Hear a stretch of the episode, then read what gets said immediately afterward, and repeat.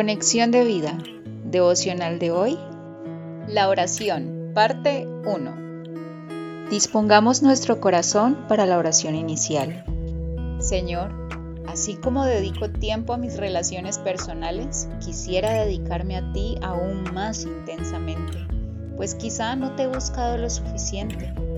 Mi anhelo es que, al igual que lo hizo Jesús, yo te dedique tiempos de calidad para conocerte. Gracias porque me has dado tu palabra en donde puedo escuchar tu voz, pero también me has dado a conocer la oración, que es el medio por el cual yo puedo comunicarme contigo.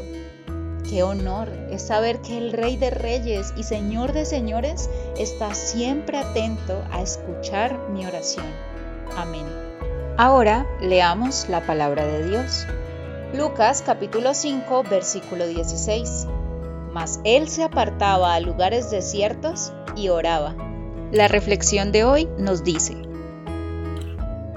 el conocer y creer en la palabra de Dios no es la única clave que podemos utilizar para tomar decisiones con base a principios bíblicos, pues Jesús nos permite saber a través de su vida que hay una clave adicional para lograr esto, la oración. La oración es la que nos permite tener comunión con Dios. Pero, ¿por qué es importante? Miremos.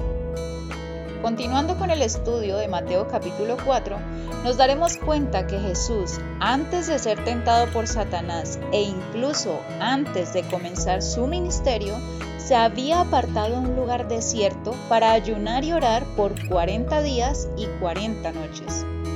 Pero si observamos su vida, comprobaremos que no solo se dispuso a orar en estos momentos, pues si había algo a lo cual Jesús le dedicaba tiempo, era a la oración. Cristo vivía en constante comunicación con su Padre, buscaba intencionalmente tener tiempos con Dios.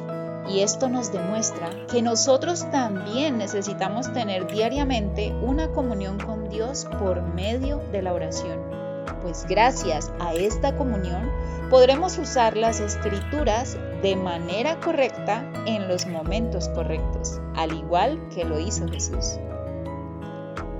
En devocionales anteriores vimos el primer ataque de Satanás hacia Jesús y hoy veremos cómo insiste en continuar con sus artimañas.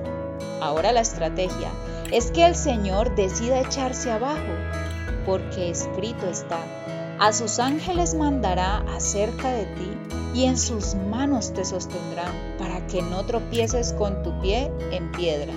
Mateo 4:6 parte B. Y esto nos revela que Jesús no es el único que conoce la palabra de Dios, pues el enemigo también la conoce.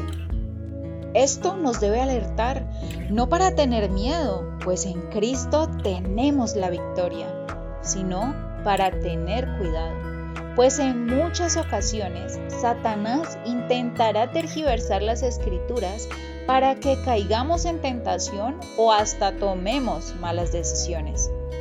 Por eso es importante la oración, porque a través de nuestra relación con Dios, el Espíritu Santo nos recordará todo lo que Jesús ya nos ha enseñado y nos llevará a discernir cuando la palabra de Dios está siendo bien o mal utilizada. Juan 14:26. Primera de Corintios 2, versículos 11 al 13. El día de mañana continuaremos explicando por medio del ejemplo de Jesús por qué la oración es tan importante. Visítanos en www.conexiondevida.org. Descarga nuestras aplicaciones móviles y síguenos en nuestras redes sociales.